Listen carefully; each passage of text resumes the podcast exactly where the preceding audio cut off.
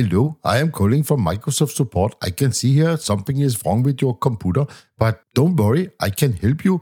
You just let me access your computer, and I will make it all go away. Cyberværet med IT-sikkerhedseksperten Leif Jensen. Velkommen til Cyberværet for uge 41. Telefonen ringer, og i den anden ende lyder der på ret dårligt engelsk. Hello, this is from Microsoft support. I am calling to inform you that your computer has been hacked. Hvis du oplever sådan et opkald, så bare smid røret på med det samme. Det bør være åbenlyst for alle, at Microsoft ringer ikke rundt til kunder for at fortælle dem, at de er blevet hacket. Hvis Microsoft Support virkelig ringede til dig, så vil de ikke tale engelsk. Nu kunne vi jo godt stoppe her, fordi problemet det er løst. Ikke sandt? Nej, det er desværre ikke tilfældet. For hvor den her type telefonopkald, de var ret almindelige for et par år siden, så har de ændret sig væsentligt til i dag.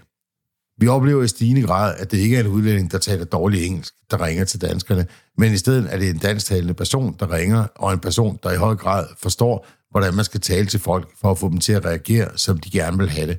Altså udlevere personlige informationer, eller måske endda overføre penge til dem. Samtidig så oplever vi, at de helst retter deres indsats mod den lidt ældre del af befolkningen, og med god grund.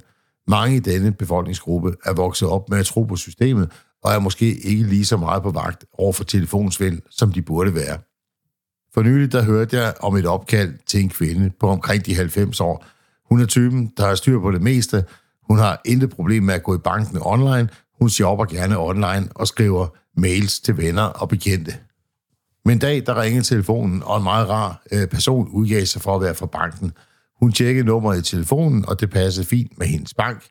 PS, det er altså let at få vist et andet nummer, end det man ringer fra. Nå, men tilbage til historien. Han fortalte hende, at der var et problem med hendes bank, og han ville hjælpe hende. Alt hun skulle gøre, var at lade ham logge ind på hendes bankkonto ved at godkende et login på hendes MitID. Da kvinden blev lidt mistænksom, blev han lettere aggressiv og pressede hende med at sige, at det hastede, at hendes bankkonti kunne blive lukket, og at hun risikerede at blive meldt til politiet for banksvindel. Historien der kunne godt ende med, at det ikke var lykkes for den cyberkriminelle at overtale kvinden. Men heldigvis havde hendes søn gang på gang sagt til hende, at hun aldrig må give oplysninger, som for eksempel mit idé ud til andre, hverken i telefon eller på mail. Derfor afbrød hun opkaldet, ringede til sin søn, og sammen kontaktede de banken, der naturligvis bekræftede, at, det absolut, at de absolut ikke havde ringet til hende. Den her historie, den endte godt, men desværre så er det langt fra tilfældet.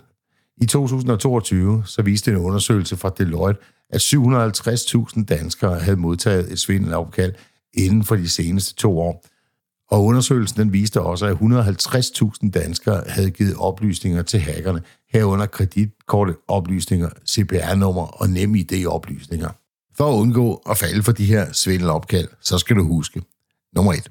Microsoft eller andre softwarehuse ringer aldrig til dig for at hjælpe dig med at beskytte din computer – udbedre en fejl eller lignende, og de vil heller aldrig bede om penge i telefonen.